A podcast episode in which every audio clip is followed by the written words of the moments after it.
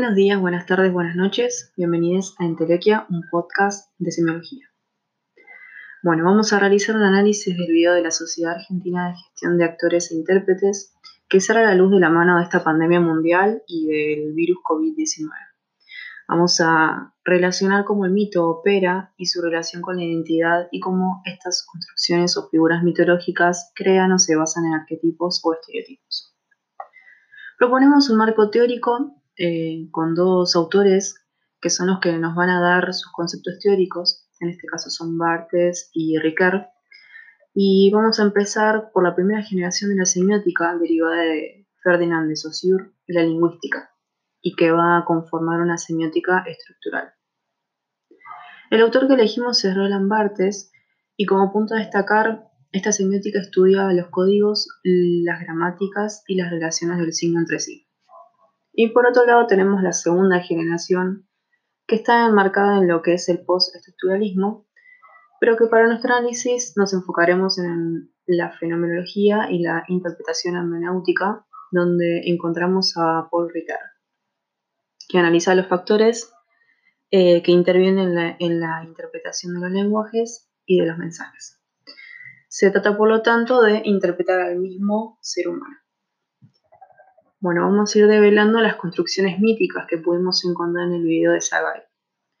Lo que primero vamos a admitir es que el video en su totalidad es un constructor de arquetipos, porque precisamente lo que busca es relacionarse con la idea de acercarnos a esos modelos ideales de sociedad, que en definitiva proponen eh, la mayoría de los spots. También están relacionados los valores que acompañan a la construcción mítica, que generan relatos y que propician que un colectivo los apropie, por más que no sean verdad. Pero es necesario que sean por lo menos verosímiles. Estos valores y mitos están dentro de la cultura a la cual pertenecemos. Vamos a tomar al virus o al COVID diecinueve como esta construcción mítica que se opone a la humanidad, ¿sí? Que nos aleja de nuestros seres queridos, que nos aísla, que nos mantiene prisioneros en nuestras propias casas. Y es que podemos, bah, si es que podemos tener una casa, ¿no? El mito no esconde nada, sino que deforma para mostrar analogías. El mito ya no apunta a algo genuino, sino que apunta a valores históricos. Pero a su vez, no es nombrado en el video, sino que todo lo contrario, se lo invisibiliza. Pero no significa que no exista. Por el contrario, se apunta en realidad a otro mito, que es el mito de la idiosincrasia argentina. Y en este mito, o mejor dicho, a partir de este mito, su intención es apelar a la unión entre los argentinos, que con determinadas imágenes se apele a la memoria colectiva y que se genere cierta empatía identitaria. Marca un antes y un después, el virus como una escena reveladora que cambia el curso de nuestras vidas, el virus como un hito de identidad. Recurriendo a los estudios de Ricoeur sobre identidad y memoria, abordamos, eh, abordados perdón, por la comunicadora Gabriela Cicalese, podemos tomar los hitos condensadores de identidad como esas construcciones identitarias que están dentro de un posicionamiento personal en diálogo con el colectivo, que se traducen en una narración. Esto quiere decir que no es algo que cada uno de nosotros hace introspectivamente, sino que es un relato pensado para otro. En estos relatos podemos eh, ver las huellas de la propia experiencia de la vida en el discurso que se hace cuando esta persona es interpelada. Entonces, lo que propongo a partir de estas estrategias discursivas, denominadas figuras retóricas o recursos retóricos, que son los principales hacedores de realidades y valores sociales, es relacionarla con estos hitos condensadores de identidad y ver esa dinámica que existe entre mito e identidad. Bien, para empezar, eh, tenemos la figura retórica del nenismo. Esta comparación requiere un parámetro común que permita que los signos hace, al ser relacionados se asemejen en algún aspecto. Pero en particular esta comparación está sostenida en un detalle, en un punto tan lejano que es inexplicable su relación. Bien, en el spot se dice, brindar los aplausos que no están en las salas para ellos y para ellas. Bien, es un mito, porque los aplausos no son, eh, son, mejor dicho, por cosas totalmente diferentes, y que a su vez sigue el mito del médico heroico y no lo ven como un trabajador de la salud. Y también se relaciona con el hito de identificación con un rol social, eh, con el arquetipo de médico, al igual que el mito es el modelo al cual llegar. También se encuentra en la figura retórica de la vacuna, cuando se dicen que todos los sets se vuelvan a iluminar, eh, arte, luces, creación y trabajo, porque se circunscribe a problemas y cuestiones sectorizadas cuando se trata de problemas en realidad genera, eh, generales en la sociedad. Hoy en día uno de los problemas principales es el del trabajo, pero no solo en el ámbito del espectáculo, el cine y el arte, sino también en todas las ramas del trabajo. Otra figura es la de tautología con redundancia comunicacional. No es la película que elegimos. Esta frase es la que se repite varias veces sin generar ningún sentido nuevo, pero que se utiliza intencionalmente con un propósito enfático. Otra que podemos encontrar es la cita de autoridad. La autoridad la da la persona concreta que lo dice.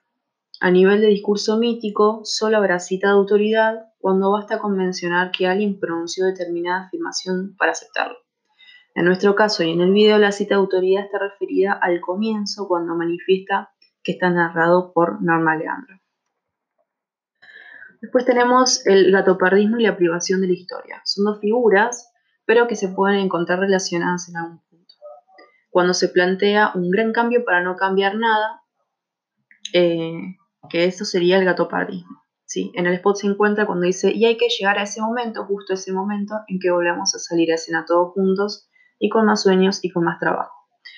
Lo tomo por el lado de salir del aislamiento, de salir adelante, perdón, salir adelante todos juntos de esta pandemia, pero al mismo tiempo oculta las diferencias sociales.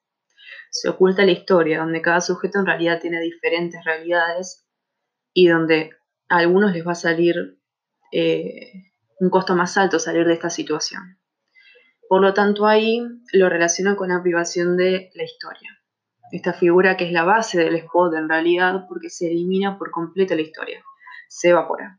Hace parecer que siempre fuimos felices y que cuando termine la pandemia todo será maravilloso. Otro, otra de las figuras retóricas que pude encontrar es la identificación como aniquilamiento de la otredad. Este recurso reduce la diferencia con nosotros. Este mito puede relacionarse con el hito de identificación con un rol social. Por un lado están los estereotipos que se basan en tomar distancia de este modelo. El ejemplo eh, donde afirma: historias mínimas y la imagen de la panadería, la torta con forma de pelota, la empleada despeinada. Esa relación entre historia mínima denota menos importancia porque es de barrio, a comparación que si fuese de centro, de, de alguna panadería de algún centro. Y entonces, en este punto se relaciona con el mito porque muestra la otredad o la subcultura de un modo estereotipado. Y por otro lado, hay varios arquetipos y modelos a seguir, eh, donde la idea que marca es que hay que ser lo mejor. Cuando, cuando, eh, cuando termine toda esta pandemia, hay que llegar a ser ese prototipo ideal de persona. En palabras de Barthes, podríamos decir, en pequeños burgueses. Se puede ejemplificar en la relación que hay entre la imagen y el discurso, eh, que dice el abrazo con la vieja, que implica ser un buen hijo, los festines de esquina, ser un buen amigo, las cosas dichas de frente, ser una persona honesta. Son modelos a los que quisiéramos llegar a ser. También en lo que va del spot pudimos revelar hitos de apropiación. Están los de época, por ejemplo, donde Norma Aleandro dice para que entre el sol de otoño. Y en simultáneo muestra la imagen de la película Sol de Otoño, donde fue nominada como mejor actriz. Entonces, digamos, que en el esplendor profesional es donde ella elige fijar su identidad y en cierta medida generar esta autorreferencia. Otro hito de apropiación es el de lugar, ¿sí? La imagen de Gardel en la película, de Mi Buenos Aires Querido, y con la voz en off, encontramos, encontrarnos donde cantó Carlitos. No siempre está relacionada por cuestiones exógenas, por ejemplo, el lugar donde nací, sino con ese recorrido que puedo hacer marcando apropiaciones de un determinado momento o lugar, es decir, es una elección. En este caso se elige Buenos Aires. Por otro lado, también están los hitos de motivación no racionales de las prácticas. Tenemos el de casualidad, donde dice, vamos de vuelta a la frase, no es la película que elegimos, pero ahora todos somos protagonistas. Se utiliza el azar como argumento. Los argentinos somos los protagonistas de esta nueva historia en Argentina. Aunque en realidad no es una casualidad, sino que este aislamiento obligatorio es una medida tomada por el gobierno frente a esta enfermedad. Por lo tanto, no es una casualidad. Y el otro mito de motivación no relacionada a las prácticas es la marca indeleble. Eh, esta se puede ver cuando se muestra la imagen de la tabla donde dice, de la tabla de cine donde dice se dice de mí. Y en la parte de la imagen donde está Tita Merello, en la canción se dice, bueno, estas son huellas identitarias de la persona, una marca personal que nos hace únicos e irrepetibles, en este caso conocida por ser una actriz y una cantante famosa con mucho temperamento. Luego encontramos los hitos de, continu- de continuidad y cambio. Dentro de este hito podemos encontrar la mismidad, la ipsedad y la deteriedad. Si lo encaramos por el lado del tiempo, hay un cambio que es un cambio natural, un cambio biológicamente aceptado. Pero también hay un modo de construir esa continuidad y ese cambio de manera muy subjetiva, de, mo- de muchos desplazamientos, de muchas condensaciones y de muchos hitos.